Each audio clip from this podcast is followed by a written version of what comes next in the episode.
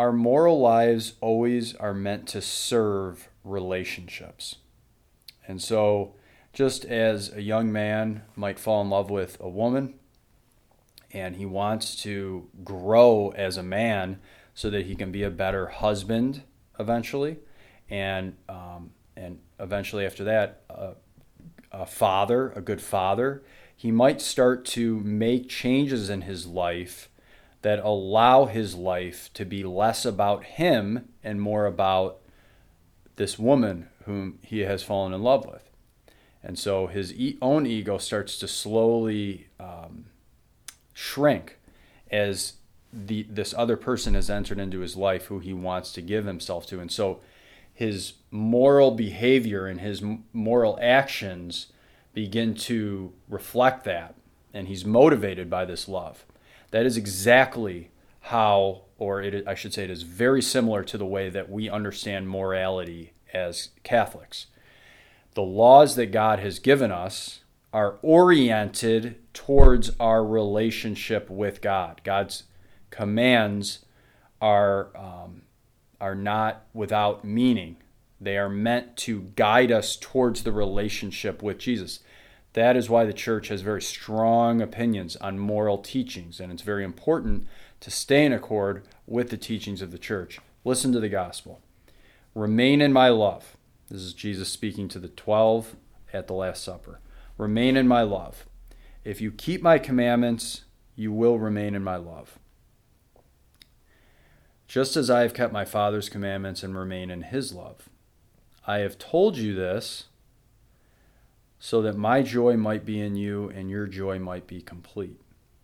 So I've told you this about keeping my commandments so that your joy might be complete.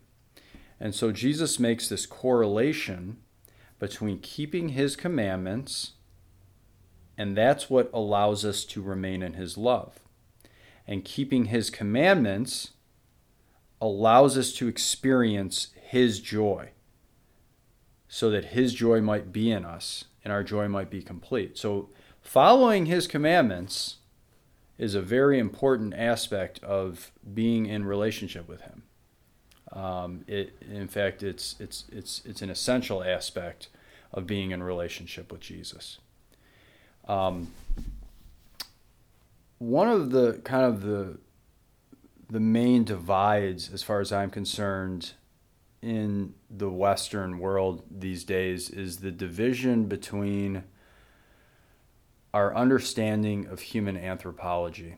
And in one camp, you have um, this idea that our humanity and what it means to be a human is completely and utterly malleable, meaning we can define what it means to be a human being. Um, and that can be traced back to a lot of philosophical thinkers, but maybe the most prevalent in the 20th century would be Jean Paul Sartre and he his philosophy of existentialism. And um, and he he kind of got his stuff, a lot of his stuff from uh, Nietzsche. And so this mindset, this philosoph- philosophical mindset is I define what it means to be a human being in myself. The other camp would say, and this is the Christian camp, would say that humanity is already something. And the more that we live into whatever that something is, which is already there, the more we will find ourselves fulfilled and satisfied and happy. And so, as Catholics, and as Chris, Christian, our Christian brothers and sisters who are not Catholic, um, we understand that Jesus has revealed to us who we are as human beings. So God Himself has revealed in the person of Jesus Christ what it means to be a human being. And and it does mean something to be a human being. And so God has revealed, Jesus has revealed this new covenant with these new teachings, which the church has developed like a seed in the ground that eventually grows into this beautiful, vast tree. Um, the church has has um, who is the bride of Christ, who is one with Christ, has developed these teachings that lead us to flourish in our humanity. Jesus says, I have told you this, I have told you to keep my commandments, so that my joy might be in you and your joy might be complete.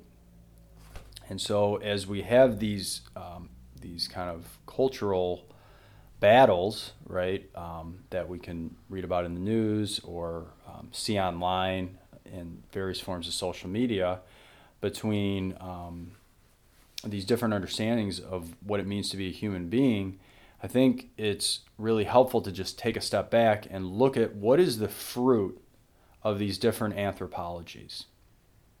What is the fruit? Um, is it joy, or is it um, is it depression and, and anxiety? And of course, I believe, and I've talked about this many times, that not all depression, um, but a good amount of the depression that we see in our world today, a good amount of the anxiety that we see uh, in our world today, a good amount of the despair that we find in our world today comes from this vision of what it means to be a human being. Um, and I think Christ desires to set us free um, by showing us what it means to be a human being, just like he's talking about in the Gospel today. Little example that I um, that I that I appreciate. Um, the show The Sopranos. It's not a show that I would necessarily recommend. Um, it's, uh, it's, it's it can be at points a dark show, um, and have a lot of adult images um, or images that are not helpful even for adults. And, uh, and, and, and, certain things happen in the show. However, I do think that the show gets human anthropology right very, very often. So you have this, and that's why it's good. Um, and so you have this main character whose name is Tony Soprano, and he's a completely uh, narcissistic man. He is he's a mobster. Um, his entire life is oriented towards himself, and uh, and his own ego is the center of his universe, and um, he's constantly trying to gain power, honor, um, wealth, and different forms of pleasure. Um, that's what his life is about, and um, anyone who stands in his universe, um, his little universe of influence um, who stands in his way is is is an enemy that that that needs to be taken care of. And so Tony, throughout the series, this mobster, is always seeing this this uh, psychiatrist, and the reason he sees the psychiatrist um, is because this uh, this psychiatrist is uh, excuse me Tony has these panic attacks. And he just he just kind of like collapses and he faints um, out of nowhere. And he he doesn't understand why it's happening. He's also very depressed all the time. He's pretty much perpetually unhappy throughout the show. Um, and he he's also angry all the time. And he is kind of perpetually puzzled and doesn't like the fact that he's angry all the time. He doesn't like the fact that he's depressed. And he goes to these sessions with this uh, with this woman, this this uh, this counselor, this psychiatrist, and she puts him on medication. She puts him on antidepressants, and um, and she talks through him about his childhood and about um, all these different relationships and so on and so forth in his life, and does all this psychoanalysis, which of course is very helpful um, in a tremendous a tremendous way to our humanity um, and can be very, very, very helpful. But for Tony, it's not helpful. It's not helpful for Tony. The reason it's not helpful for Tony, and, and the show clearly points this out, is because Tony is living in a way that makes him depressed. There is no amount of medication or um, psychoanalysis that is going to help Tony Soprano. Because Tony Soprano, his depression comes from his moral life. He is living against how he was created as a human being to live. He, he is living in a way that is not conducive to joy, to the joy that Jesus is talking about in today's gospel. Because the way that we live, the way that we live has implications for how we feel interiorly. And if we're living against our humanity, against the way that Jesus has shown us that this is what it means to be a human being, if we're living a moral framework and living in a moral system that is opposed to that, to, G, to what Jesus says, then we should not be surprised that we are depressed. We should not be surprised that we are depressed because our moral life contributes to our interior life and how we feel. We, you can't just, um, as a human being, live a life that is completely for yourself and self focused and be happy.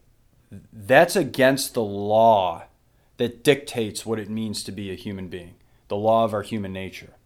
We have an end, we have a telos, as the philosophers call it. We have something which we are meant to become. Um, we are not a random set of, um, of cells that just happen to come into existence. We are created with a purpose. And there is, a, there is something we, we want to live into and lean into. And Christ reveals what this is. That is a part, a major aspect of the good news is that Jesus teaches us how to live. He does this through his own words in the Gospels, and he does this through the church and the beauty of her teachings. And the church's teachings, doctrine, dogma are not meant to be oppressive. They are meant to give us life and lead us into exactly what Jesus is speaking about today. Remain in my love. If you keep my command- commandments, you will remain in my love, just as I have kept my Father's commandments and remain in his love. I have told you this so that my joy might be in you and your joy might be complete. This is Jesus' desire for all of us, for us to share in his joy for us to share in Jesus' own joy, in his own joy, and in the love of God the Father himself. Jesus, we ask you to help us to live in the joy that you offer us. Help us to have interior joy, Lord. Help us to live in an intentional way according to our nature. Help us to follow the divine laws which lead us to experience the fullness of joy, Lord. Help us um, teach, help teach us and tutor us, Lord, by your Holy Spirit in the in some of the teachings of the church that maybe we're not okay with, or we have not um, we're not really capable of um, of understanding or agreeing with it this time in our lives. Help us help us, Lord, give us the Holy Spirit to experience um, the beauty of these of these teachings of the church. Help us to be humble.